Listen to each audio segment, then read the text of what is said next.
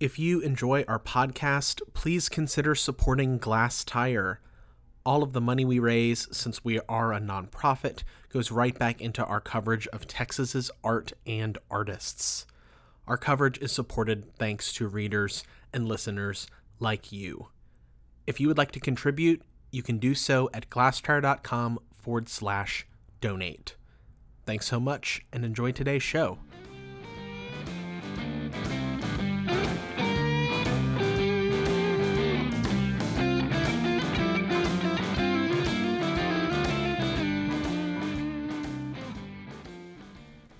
Hello and welcome to Art Dirt. This is a podcast where we at Glasstire talk about topical art topics. I am Brandon Zech.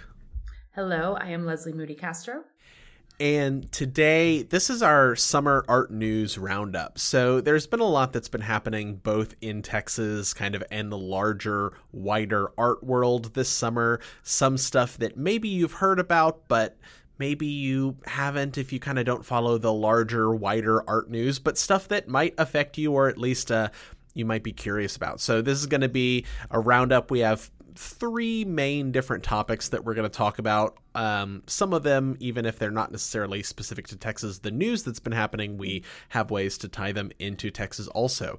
So, with that, I'm not going to do any more preamble. Let's just get into it. So, let's jump in topic number one is um, this is news that came out really at the beginning of summer. It came out in June, at the very beginning of June.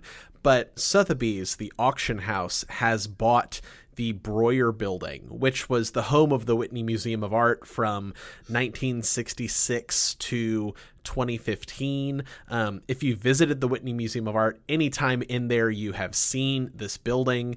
Um, it's this big brutalist building on the Upper East Side on Madison Avenue.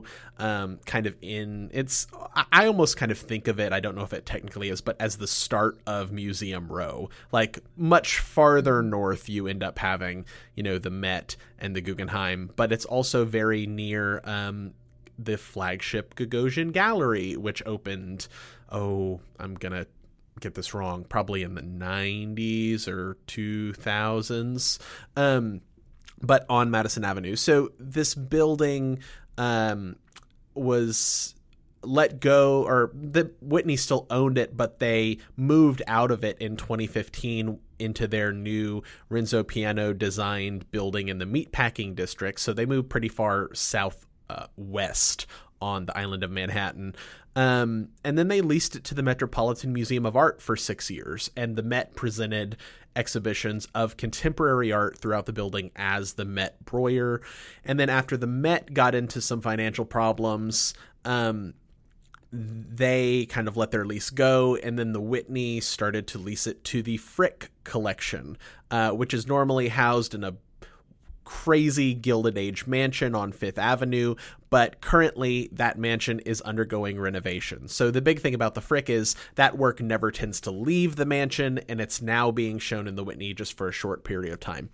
So with that, it seems like the Whitney decided it was finally time to let the museum go. They didn't want to be landlords anymore. The big question is who's going to buy a historically designated designated landmark museum building? I guess, of course, the answer is an auction house. Um, Leslie, what was your thought about this when you saw it come through?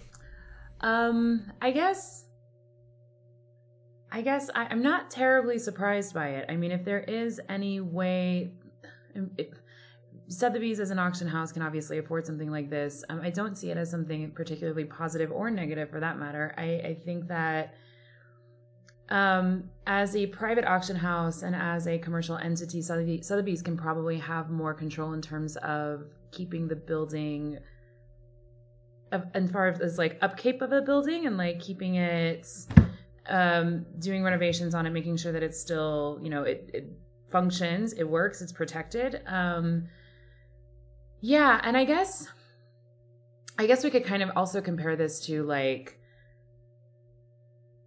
to museums that have multiple locations, kind of like the Contemporary that has to juggle Laguna Gloria and the Jones Center, um, which I think that the, you know these massive institutions it's so it's so hard to run the ship of these massive institutions that it doesn't it's not surprising to me that eventually it's just like no it's not working. Like it's time to downsize. It's time to consolidate the collection. Um it's time to like bring it back into into one house. Um i guess for me it's more the gesture of a of an auction house purchasing it is kind of more of a conceptual red flag. Um, but at the same time, like the commercial au- auction house can probably take care of it a lot better. Yeah, I think your reaction was pretty on par with everything I was hearing when this story came out, and I, I kind of agree with you. Like, I'm a little indifferent about it, but my big question to everyone who was outraged about it is, who's gonna buy this building?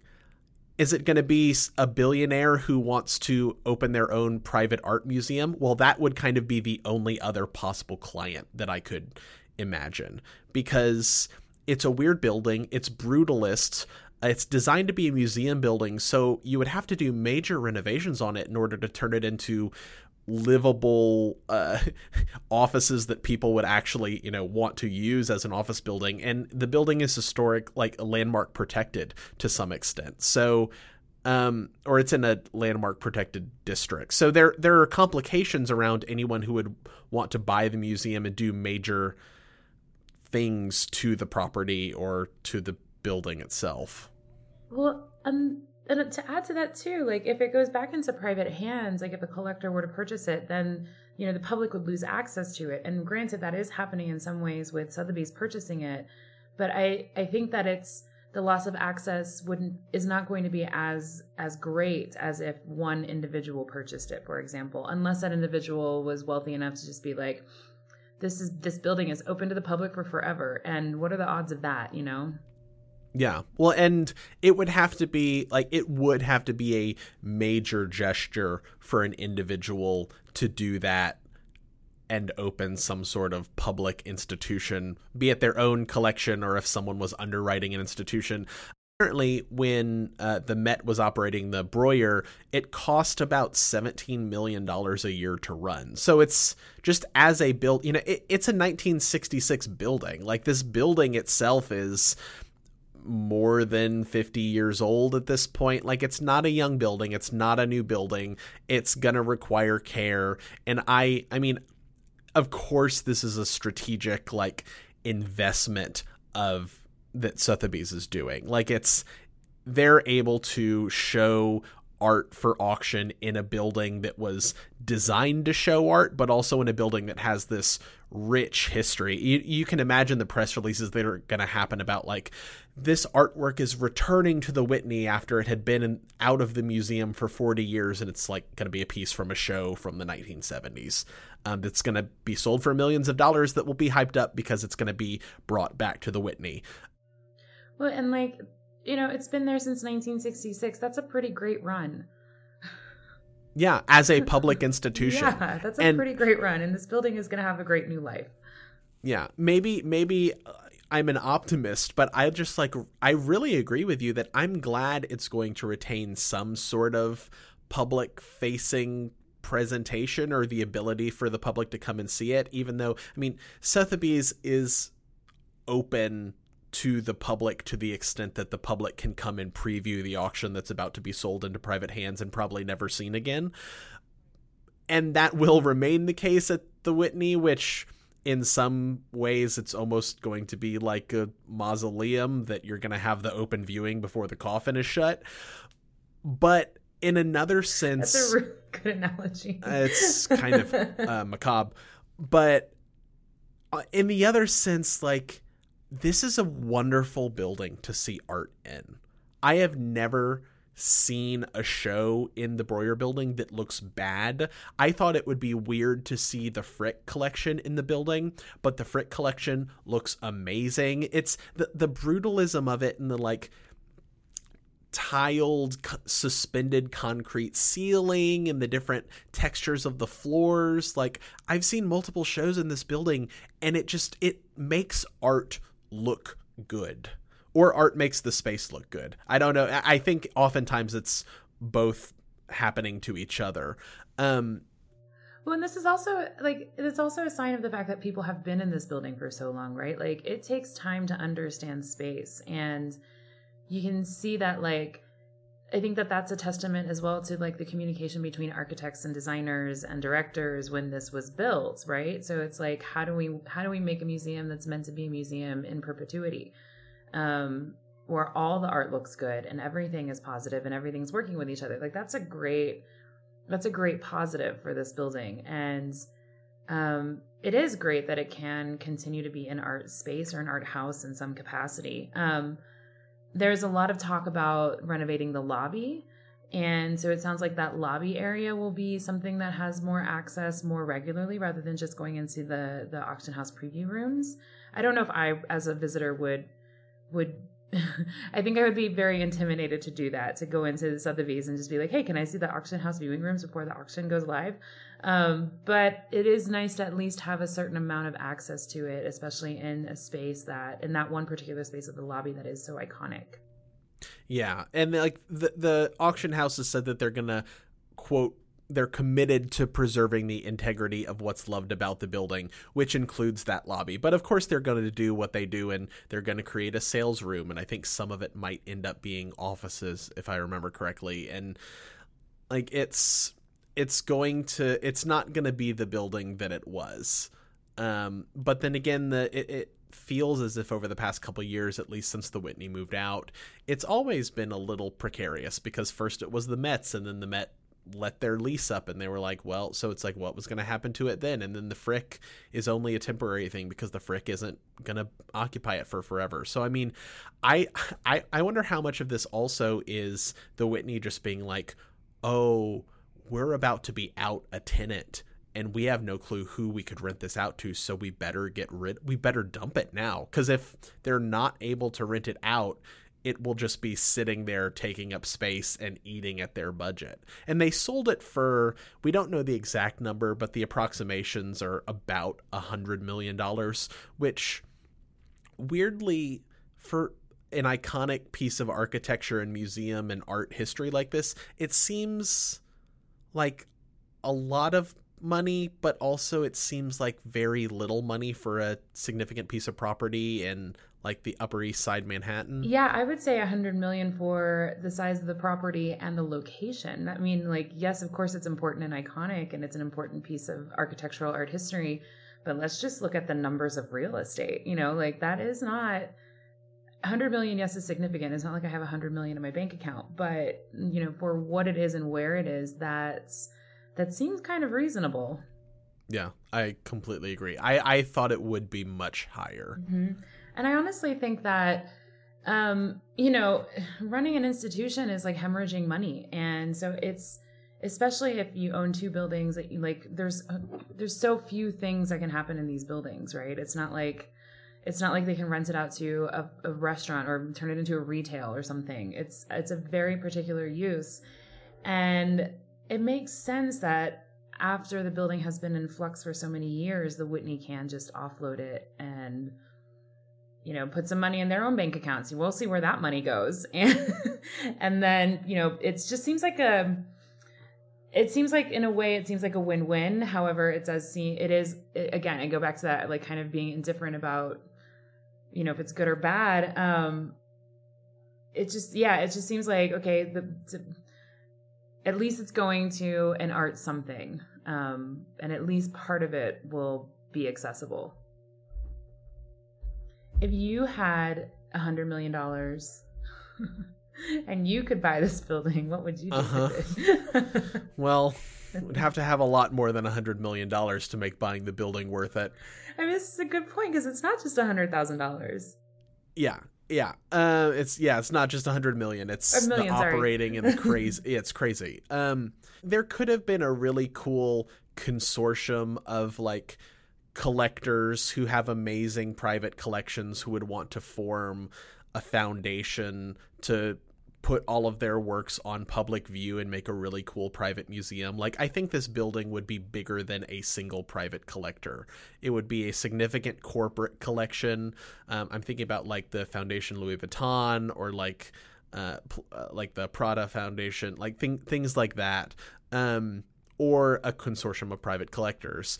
But that would also require a lot of collaboration and a lot of stuff that a lot of folks don't really want to do, and taking on a lot of um, taking on a lot of debt or just losing a lot of money. But I think that that would be the only other thing that I could see really working for this space. I mean, what you just described is a whole other nonprofit.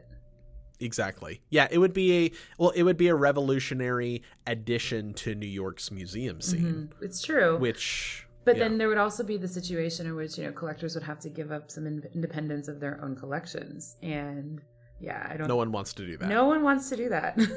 no one wants to put their stuff on the walls next to the people they're bidding against at Sotheby's, um, and be like, "Here's what I have, and here's what they have," and then of course, inevitably, it would be like, "Well, this person's collection is much better than this other person's, and it's represented in the museum," and it would just, it would be a whole, it would be a whole, whole thing. thing. And imagine like that day where you know you've got something on the walls of the building, and then the collector's like, "Oh, by the way, I'm going to have an event. I'm going to need that back." Yeah. You know, so it's Yeah. it's yeah, th- that's a whole that's a great idea and it would be it would be so cool to see that happen but it would be a nightmare it's something that would have to be both funded by and shielded from its patrons um, with that i think i think uh, that's a good uh, segue into our next topic which is uh, news that came out again over the past couple months that both the Whitney Museum in New York and the Guggenheim in New York have increased prices of their admissions. So this has been a trend um, really over the past couple years, ever since COVID. So the Guggenheim raised its prices from $25 to $30. Um, for context, from a New York Times article, when the Guggenheim opened in 1959, the museum charged 50 cents for admissions. So, adjusted for inflation, that would be $5.20 compared to the 30 that it now is. Um, they're also charging students $19 for admissions now.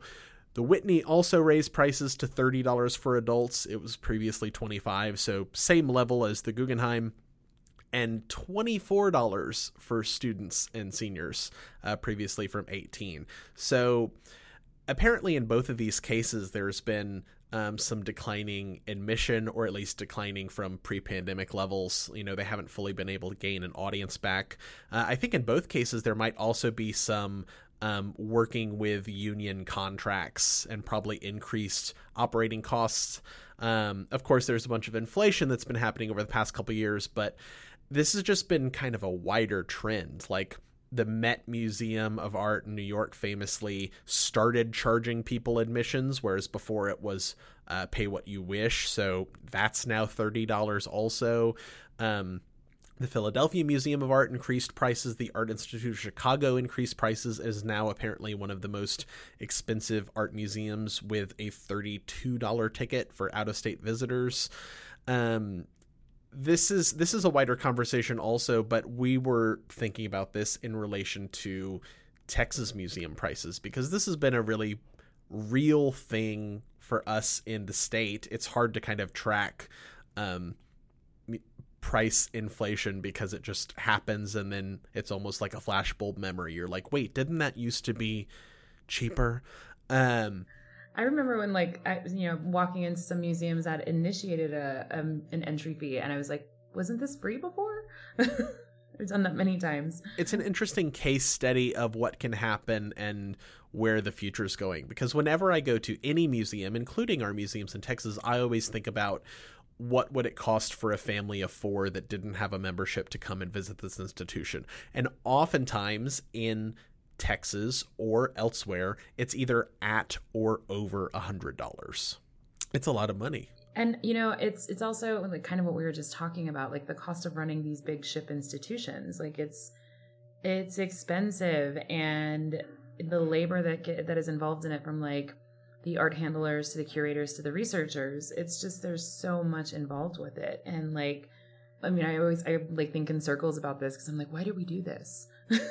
why do we why do we have these massive institutions? Like, why can't we piece them apart or something? Because it's like this is so much money, and yeah, just thinking about the cost of a family going to see art and having this experience that is very regulated in many ways because it's not like the kids can just like run around in the galleries. And then as you were talking, um, I wrote down think of Meow Wolf prices and that sort of experience. And that kind of is like you know we sort of snub our nose at these sort of entertainment factor things and like you know like the guggenheim or not the guggenheim the van gogh light shows and the frida kahlo like immersive experience things.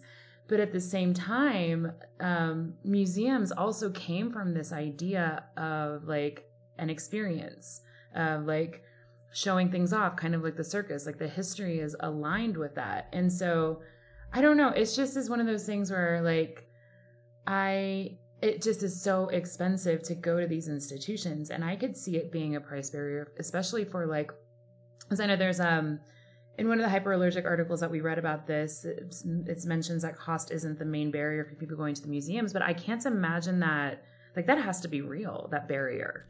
Yeah I feel like eh, maybe it's a thing that's that doesn't present as much in studies like uh, i i think either in that article or in one of the other studies it talked about things like transportation issues and you know some of these other or time issues or people just who might have the capacity and time simply choosing to do other things as like elements of leisure, um, which I see being the case. But there was a really interesting quote from one of the articles about from um, the director of the Fabric Workshop in Philadelphia, which I believe is free.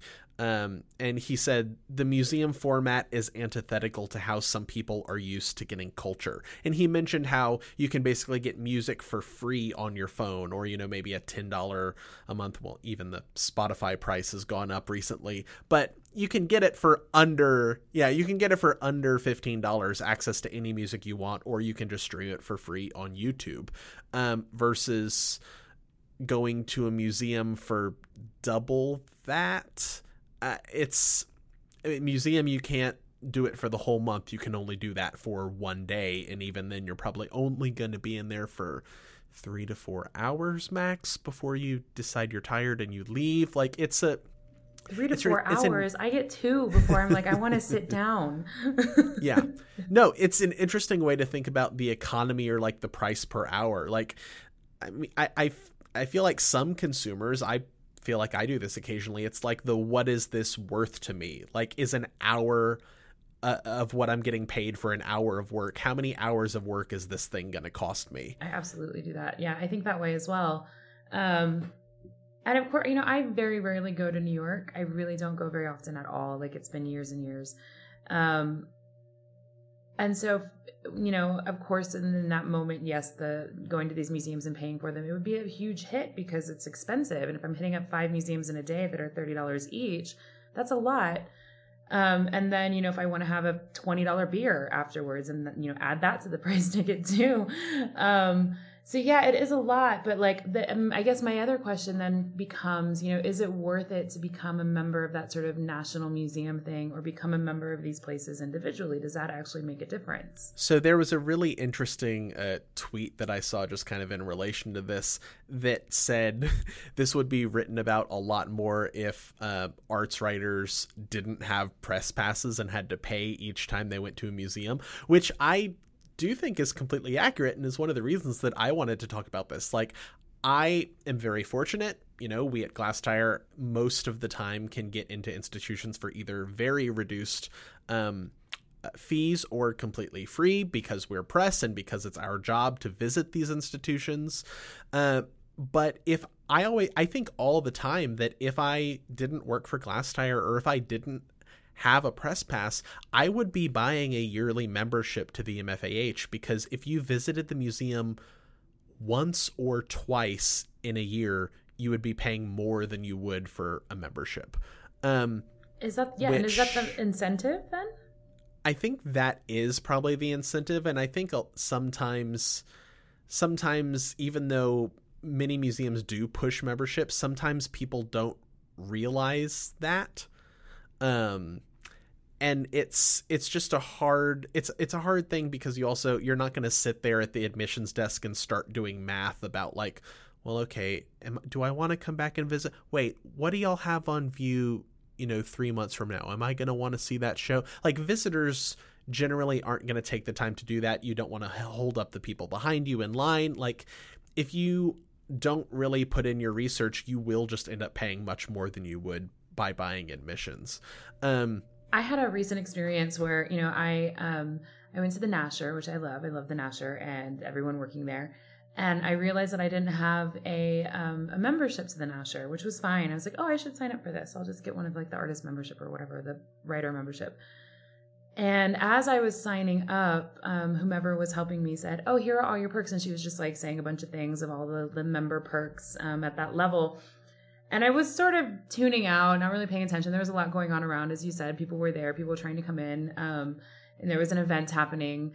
And then she said, "Oh, also you get free parking at the DMA parking lot." And I was like, "What? Give me two. it's like that is a perk. I want that perk. I don't have a car in Dallas. I don't know why I would need that perk, but it's a great perk.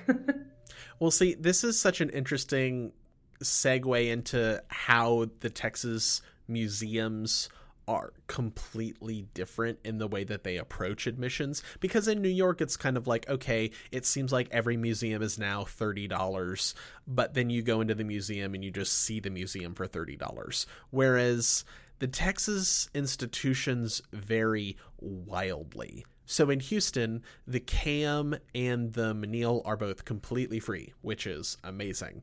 Um, and then you have the MFAH, which between 2017 and 2021 prices increased from 15 to 19 dollars if i have that right uh, for general admission just to see the collection but then, if you want to see a special exhibition, you have to pay a, an admission premium. So if you want to see the Pipilotti Rist show up right now, you pay $21 all in for one ticket.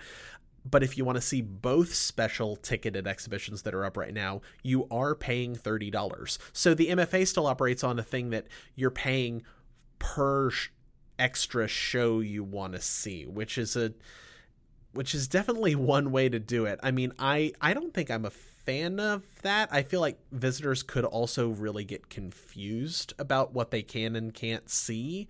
Um again, same thing of if a general person is standing at the desk and you have uh, the admissions person asking, "Well, do you want to see this? Do you want to see this? Do you want to see this?" And each of those comes with an upcharge. The standard visitor who just wanted to go to the museum for the day may not know if they want to see those. Um, I would just say yes because I, you know, I get overwhelmed in those situations. Like, yeah, yeah. It's like the salad dressing. Like when I go to a restaurant and they offer me five salad dressings, I'm like, I'll take the first one. It's fine. Um, yeah. But yeah, I would get really overwhelmed in that situation and just say yes to all of it, unless I've done research on exactly what I want to see. Which oftentimes I don't do that because I'm just like, you know, the exhibitions at the MFAH are going to be great. I'm just going to go. Yeah, yeah. Well, and then you compare. So you also have to pay for parking mostly now. The MFAH back in uh, back before they started construction of the new Kinder building and the new campus, they used to have a free a big free parking lot and now it's basically all paid garages save for some street parking nearby. So, you know, that's an extra 10ish dollars on top of each visit. Um, a little less if you remember. But then you compare that to somewhere like the Dallas Museum of Art, which is ostensibly free to see the permanent collection and some exhibitions, but then you have to pay for parking, which I think is now either twelve or fifteen dollars. Don't quote me. It did. It has, unless you're a member, I guess, which is either free or reduced. Unless you're um, a member of the Nasher uh-huh.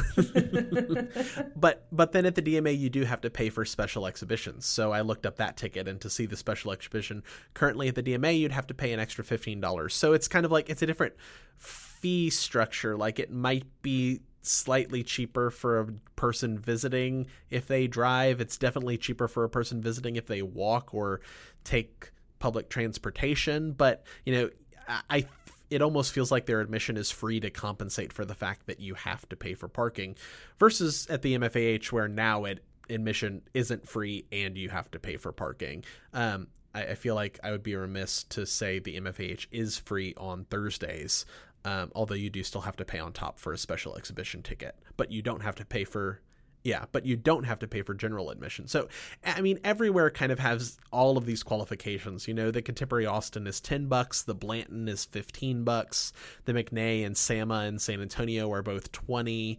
Um, and the Contemporary doesn't have any parking unless you go to Laguna. Um, the Blanton, on top of the admission, you still have to pay for parking at a reduced rate. Yeah.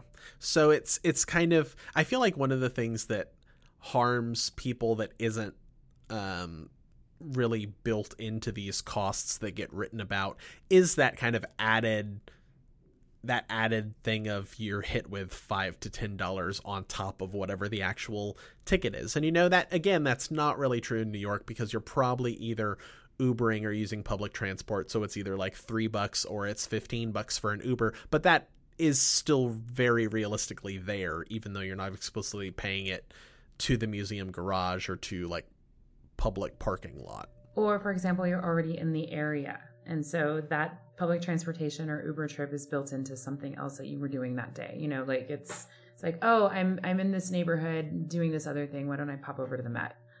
So uh, this talk about costs of uh, admissions and costs of funding museums leads me to the recent news that the Dallas Museum of Art has selected an architecture firm to redesign its building. So we've been following this story for a little while now. Um, earlier this spring, they announced an open call for architecture firms. Then a couple months ago, they announced uh, six finalists, I believe, uh, from over 150 submissions. And then um, just recently, they have announced the winning architecture firm that will take on this project. So, Leslie, uh, the architecture firm is based in Madrid, right? Yes, it is Madrid based Nieto Sobejano Arquitectos. So, this is a firm that I wasn't particularly familiar with. And based on our reporting and the announcement, it seems like they don't have a ton of projects in the US, although, of course, they have a, a lot of projects everywhere else and they've been recognized and their work has been exhibited at MoMA and other places. Um, this is I, I, I feel like I haven't heard a lot about this from folks in Dallas, and I definitely haven't heard people in Houston talking about it. But from the renderings and from uh, what this seems like it's going to be, it's going to be a major change and renovation. I mean, it is reimagining the DMA and completely opening the building up and trying to make it a better place to see art than it currently is. That's great. I mean, I you know, it's funny cuz we we haven't heard a lot of buzz about this in in our Dallas community, which is really interesting and kind of I don't know, it's kind of funny, but I think that this has also been something that's been in the works for so long and maybe has had a few false starts from what I understand that maybe we're all just kind of like, okay, we'll believe it when we see it. But it would be great for the, this this institution. The DMA is such a hard place to see art. It's so confusing. I mean, I think this is a really terrible thing to say, but one of the things I really love about the building as it is currently is that you don't have to walk around the block to cross the street. You can just go into the DMA, cut through. Yeah. Well, basically, nice. the DMA, like if it's been a while since you've been there, or if you haven't ever been there, um, it's bordered on one side by the Nasher Sculpture Center, on the other side by downtown, and opposite of downtown is like a freeway essentially. Um, so the building runs like from the freeway to into downtown, and it's basically a big hallway where there are offshoots of special exhibition galleries, permanent collection galleries. It has this kind of split level concept, which, as a visitor, yeah, it has a big ramp. Uh, it has a couple big ramps, but it the like second, third, and fourth floor kind of have this split level concept that if it isn't your hometown museum and if you're not intimately familiar with its architecture, it can be very confusing. Like as a visitor, the first time I ever went to the DMA, I was like, where am I? Because I was going up and down many stairwells and platforms, and I was like, I don't know how to get to where I want to go. That that building has everything. It's like every architectural element of like how to get to a floor, how to get to level, um, split level. Like it's every, it, they just put it all into one building. it's really confusing. Yeah, and there are there are places in the building that are really good to see art. Like they do have v- really varied types of galleries and they try and place exhibitions in very specific places that suit them the best. Uh, people really seem to like the barrel vault galleries, which is where a lot of the contemporary art is right now. Um, but one of the larger things with this redesign, I think, is that the DMA has in the next probably 20 to 40 years a lot of art coming its way. Part of this is there's a trifecta of collectors Marguerite Hoffman, the Rachofskys, and Deedie Rose, who have promised essentially the bulk, if not all, of their collections to the museum. And these are three major um, nationally recognized contemporary art collections. And right now, as it is, the DMA has nowhere to put them if they want to maintain any sort of normal rotating exhibition schedule. Sure, they could take away a temporary exhibition gallery, but that's not the way to do it. So one of one of the elements of this new uh, design that was chosen by uh, NSA, the firm, is this like major, uh, almost kind of like floating contemporary art gallery at the top of the museum, um, which is which will very much be needed. I mean, this design and the, this collection could transform uh, just public perception of the DMA as into maybe one of the more important museums for contemporary art in America. Which I think that the DMA already is. It just doesn't have the building to reflect that, and it's confusing, and it's not the best visitor experience, honestly. Which I think is, you know, that's um that's an issue that is common amongst many museums is the visitor experience being somewhat uncomfortable. Um, and it looks like this NSA, the architects, um, they've done a lot of things in different spaces, but have done a lot of museum buildings as well that have integrated older uh, older architecture with newer architecture. So that that's going to be really interesting to see. And I think another point is that this isn't just a remodel or redesign. This almost feels like um like this is this is going to be a significant change for that building. I don't want to see it's not a tear down, but it's not just a remodel either. It's a complete yeah, it's it's not a tear down, it's not a remodel, it's not a facelift. I mean, it's essentially they're going to rebuild the building using its existing bones is the impression that I'm getting from this. And uh the architects who were chosen, their proposal really reflected that. There were a few proposals where I was kind of like, it seems like we're starting from scratch, and also this uh, rendering looks way too big for the lot that the museum currently sits on. Um, but their building, I see the old building in the renderings of this proposal, but it's opening it up, it's making it uh, it's not it's it's lifting the heaviness and the closed offness of the current building. It's also giving the building an entrance, which I mean the museum renovated its entrances in 2015, but this the yeah, the downtown facing entrance isn't really an entrance, and the entrance from the parking lot isn't any sort of grand entrance. And I don't necessarily think everything needs to be a wonderful, huge, um, uh, open air entrance space. I actually think that oftentimes some of that takes away from space that could be closed off gallery space to show the art. But entrances are important and Leslie like you're saying a public perception or a visitor perception of someone not just locals but also people coming out of town like right now you kind of walk into the DMA and it's like you're here but there's no there's no awe or wonder or you can't see anything or you see the cafe um, dining room with huge pieces by Rauschenberg and uh, other folks, but it's still just like it's it doesn't have any impact, at least on me. It's true. It's true. And then, you know, to find the the ticket desk is confusing to figure out where the galleries are is confusing and sometimes as you're walking up that ramp all the galleries on each side and sometimes they're closed for for reinstall and rehang and then you've got the like stanchions i mean it's just a very weird building right now so i i I feel like both of us, and I, I, would assume people in the Dallas art community, um, are excited to see this. I know it's going to become much more of a big deal once the museum actually closes. Like, it, it seems like in order to complete this project, or at least if it's completed the way the renderings show it, this is going to be a multi-year project that may see the museum either partially or fully closed for years, which will be a really big deal when it happens. That will be a really big deal. Yeah. is there a timeline on that, Brandon? Have we has that been advertised or publicized? We don't have a timeline at this point, but as soon as we have one, um, we will let you all know because I mean we're following this very closely, and I would have to think that if they have architects chosen and a concept design ready to go, that they wouldn't want to sit on that for too long. Mm-hmm. Yeah, that makes sense. Yeah, I think it will also be really interesting to see what programming DMA does in the meantime. Because it is a very common thing, you know, when when institutions are doing renovation or mm, you know remodel or whatever, um, that you see a lot of programming that happens off site. And I wonder if that will mean exhibitions in some way, or if that will just be programming. Like, what is what is that going to look like in the interim? Yeah, well, when we figure out anything about that, uh, you can be sure to check out a news article on Glasstire because we'll let you know.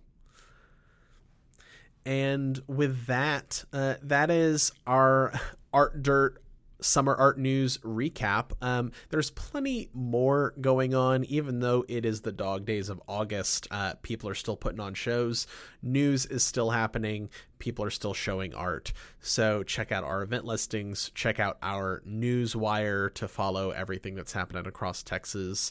And we'll hit you back in two weeks with another podcast. But until then, go see some art. Go see some art.